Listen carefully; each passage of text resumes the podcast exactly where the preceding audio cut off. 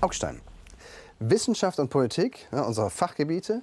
Ich weiß und bin politisch und Sie sind schafft. Ähm, was erlauben, und jetzt wollte ich mal sagen für eine Sekunde, Entschuldigung, was erlauben Barbara Borchardt? Barbara Borchardt, neue Richterin am Landesverfassungsgericht in Mecklenburg-Vorpommern. Ja, dort.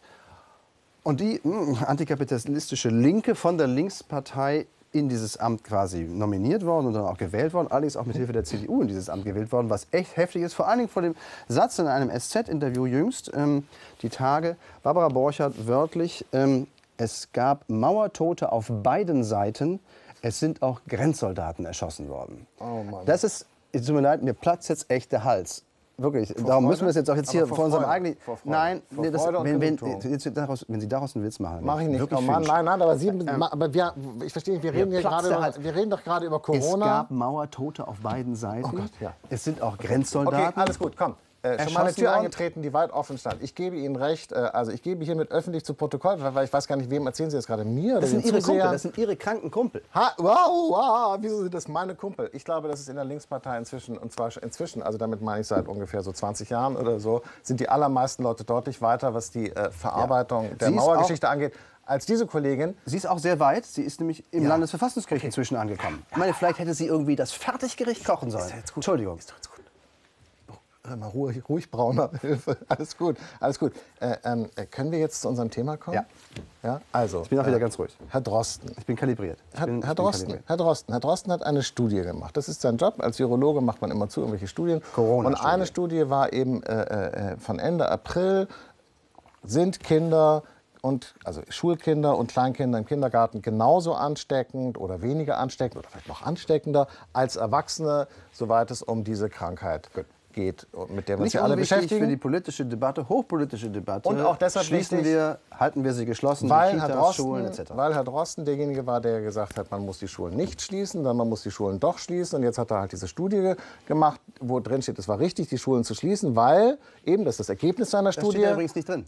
Es steht nur drin, Okay. es könnte Ja, ja, ja. sein, dass die Kinder genauso viel Virus verbreiten wie Erwachsene. Es könnte sein. Genau. Ähm, Okay. further to be discussed. Ganz Also da genau. müssen wir noch mal drüber reden. Aber das ist mal der erste Stand, So, der jetzt- Zwischenstand dieser Studie. Genau. Und jetzt, und diese Studie ist aber jetzt ja sozusagen in, in seinen Wissenschaftskreisen, und da nähern wir uns jetzt gleich so unserem Thema, die ja eine andere Öffentlichkeit sind als die öffentliche Öffentlichkeit, in seinen Wissenschaftskreisen verbreitet worden und fanden dann natürlich von dort sozusagen den Weg in die große Öffentlichkeit, sogar in die ganz, ganz, ganz, ganz an dieser große. Öffentlichkeit, nämlich die Bild-Zeitung mit den ganz großen Buchstaben, hat sich sozusagen jetzt eingeschossen auf Herrn Drosten. Äh, Warum die das jetzt gemacht haben, die Kollegen, warum die sich den gerade so aussuchen als Zielscheibe, weiß ich nicht. In einer Sache allerdings würde ich fast geneigt sein, Entschuldigung, ja, der Bild-Zeitung fast recht zu geben ein bisschen. Denn diese Studie, die ja offensichtlich Fehler hat, ich kann das nicht beurteilen, ich bin kein Virologe, ich lese das nur, und noch nicht so ganz sicher ist, warum ist es, ist es klug, so gerade jetzt in dieser Situation halbfertiges Wissen in diese Öffentlichkeit zu pusten? Moment. Muss Moment. man als Moment. Wissenschaftler, ganz kurz, muss man als Wissenschaftler nicht auch die Verantwortung dafür übernehmen, dafür, dass Halbwissen im Moment mehr Schaden anrichtet, als dass es nützt? Also erstens, Frage. Erstens ist die Frage, ob es da kommen wir noch zu, ob es mehr Schaden als Nutzen stiftet. Lassen wir für eine Sekunde beiseite, würde ich sofort bestreiten, aber lassen wir mal für eine Sekunde beiseite. Es ist halt das Phänomen ähm, einer, wenn man so will, zwangspolitisierten Wissenschaft. Die, Wissen, die Politik fragt in einem Takt, in dem sie entscheiden muss in so einer Krise, irrsinnig schnell mit irrsinnigen Volumina, also unter 500 Milliarden geht es ja gar nicht mehr, komplette Schulschließung, das sind ja riesige Hebel, Räder, die da gedreht werden. Und natürlich fragt die Politik, um sich zu legitimieren und ihre Entscheidung auch quasi vertretbar zu machen vor der betroffenen Öffentlichkeit, von diesen Maßnahmen betroffenen Öffentlichkeit, bei der Wissenschaft nach. Nur die Politik entscheidet eben in einem Tagestakt und die Wissenschaft kann natürlich nicht abschließende Erkenntnisse in einem Tagestakt liefern. Das ist das Dilemma. Und da kommt keiner raus. Und darum können Sie es auch keinem zum Vorwurf machen, wie ich finde. Natürlich liefert der Drosten und alle anderen übrigens ist doch auch vorläufige, ja Moment, ist es auch, vorläufige Ergebnisse ab und sagt, Achtung, das ist vorläufig und vergisst dabei, dass in seiner Blase, früher, Moment, in seiner Blase bis dato immer galt, vorläufig, da bleiben wir unter uns. Und irgendwann kommt dann eine fertig gehärtete Studie raus. Und er hat nicht begriffen, dass er natürlich jetzt auf einer anderen Bühne spielt. Obwohl er da ganz gerne steht, weil er das Lampenlicht ja auch ganz gerne mag. So ist es ja nicht. Nein, und die Medien, stopp, stopp, stopp, stopp, ganz kurz, und die ist ganz wichtig, dass wir das festhalten. Es sind nur Journalisten, sind alte weiße Männer, die mit ihrem Bedeutungsverlust nicht zurechtkommen, werden Wissenschaftler, werden nur angetrieben von der Suche nach der Wahrheit das? und Was von der Liebe zur? Wahrheit. Was hat Mann, das jetzt genutzt? Mann, weil es doch, weil äh, Natürlich ist er eitel, warum, kann das sein. warum, warum? Nein, nein, nein, nein. Er könnte sich Herr doch- er könnte ist doch nicht gar nicht. ist, Habe ich irgendwas nicht mitbekommen? Ist Herr Drosten von der Bundesregierung beauftragter äh, äh, Chef-Virologe? Nein, wir haben doch das RKI, das ist eine Bundesbehörde. Äh, die, da hoffe ich, dass die eine Pressestelle haben. Ich hoffe, dass bei der Bundesbehörde vorher einer sehr genau sich überlegt, äh, Pressestellen, übrigens ganz kurz, vielleicht, das wissen vielleicht viele Leute gar nicht. Pressestellen haben nicht nur die Funktion, äh, dafür zu sorgen, äh, die Öffentlichkeit zu belügen und Informationen zu manipulieren, sondern Pressestellen haben auch die Information, darüber nachzudenken, okay, vielen Dank, lieber Herr Experte oder kundiger Mensch, das ist die Info. Was passiert eigentlich mit dieser Info, wenn wir die jetzt in die Öffentlichkeit geben? Wir formulieren das so, dass die Leute das verstehen. Oder wir formulieren aber vielleicht bestimmte Sachen auch gar nicht, weil die Leute das nicht verstehen.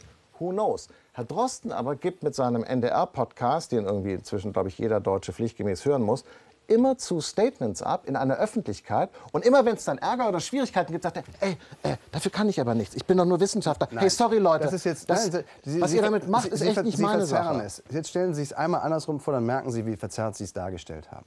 Stellen Sie sich vor, So, alle Wissenschaftler? So alle, alle, alle, alle Wissenschaftler würden schweigen, weil sie gewohnt sind, erst zu reden, zumindest in der großen Öffentlichkeit, erst zu reden, wenn sie wirklich was Abschließendes zu sagen haben.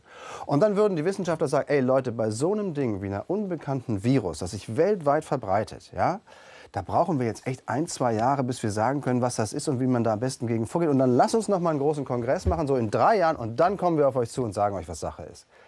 Man hätte die Leute auf den Mars geschossen, schlicht und ergreifend. Da, das, das, in der Lage musste schneller geliefert werden und man müsste die Fähigkeit entwickeln, mit vorläufigen Erkenntnissen umzugehen und darauf zu handeln. Übrigens ist das das, ganze geht aber Wesen. Nicht, weil Sie können das die ist das- Schulen halt nicht vorläufig entweder schließen und sie gleichzeitig offen halten, weil sie es nicht wissen. In so einer Art, wisst ihr, halt ganz kurz, kennen Sie Schrödingers Katze? Weiß doch jedes Kind Schrödingers Katze, wo man immer nicht weiß, lebt sie oder ist sie tot? Und in so einem quantenfluktuierenden Zustand müssten auch die Schulen sein. Ein bisschen offen und ein bisschen zu, weil man, man kann es im Moment noch nicht so genau sagen. Das meine ganz ich doch kurz. gar nicht. Sie ich kann jedem Sie- ganz, ganz Sie- kurz, in Entschuldigung, der- ich möchte, in ich der- in der in der unseren Zusehern einen, einen, einen Lesetipp geben. In der vergangenen Woche ist in der Süddeutschen Zeitung, für die ich mal die Ehre hatte zu arbeiten, ein sehr, sehr guter Artikel von Gustav Seibt erschienen, genau zu unserem Thema Verhältnis von Wissenschaft und Politik. Da steht noch mal drin, dass Max Weber, ja, der große Max Weber, gesagt hat, Wissenschaft und Politik arbeiten nach praktisch gegensätzlichen Prinzipien und Regeln. Und Herr Drosten ignoriert das leider immer zu, wenn er seinen blöden Podcast macht und die Leute mit Halbfertigwissen füttert. Es ist, ähm, in diesem Fall hat Max Weber recht. Es sind unterschiedliche Das freut mich, Sphären. dass Sie das und, sagen. Ja, das ist, geht mir auch nicht leicht über die Lippen. Nein, ist ein toller, also wunderbar. Toller So, Autor, den Sie ja, gerne ja, gelesen ja, haben. Nein, In Max Weber war ich immer gut. in Max. Oh Mann. Was, wovon Sie ablenken wollen, ist, dass das Ganze eben ein politisches, hochaufgeladenes, hochriskantes Spiel ist und sein muss. Mit was anderem als mit vorläufigem Wissen sollen Sie denn umgehen, wenn Sie im Wochentakt große Entscheidungen fällen müssen? Das jetzt nicht zu begreifen, Aber verstehe ich nicht. Drosten nicht. Da war doch nicht der liebe Gott, Aber- der gesagt hat, aber- Christian, du musst einen Podcast machen. Deutschland wartet auf dich. So war es doch nicht. Nein, er aber macht die, das doch aber die freiwillig. Politik fragt ihn doch nach, als einer der wenigen Virologen. Also aber gut, nein, nein, die Politik hat ihn erst nachgefragt, nachdem er angefangen Nein, das hat mit das ist doch Quatsch. Das ist doch Quatsch.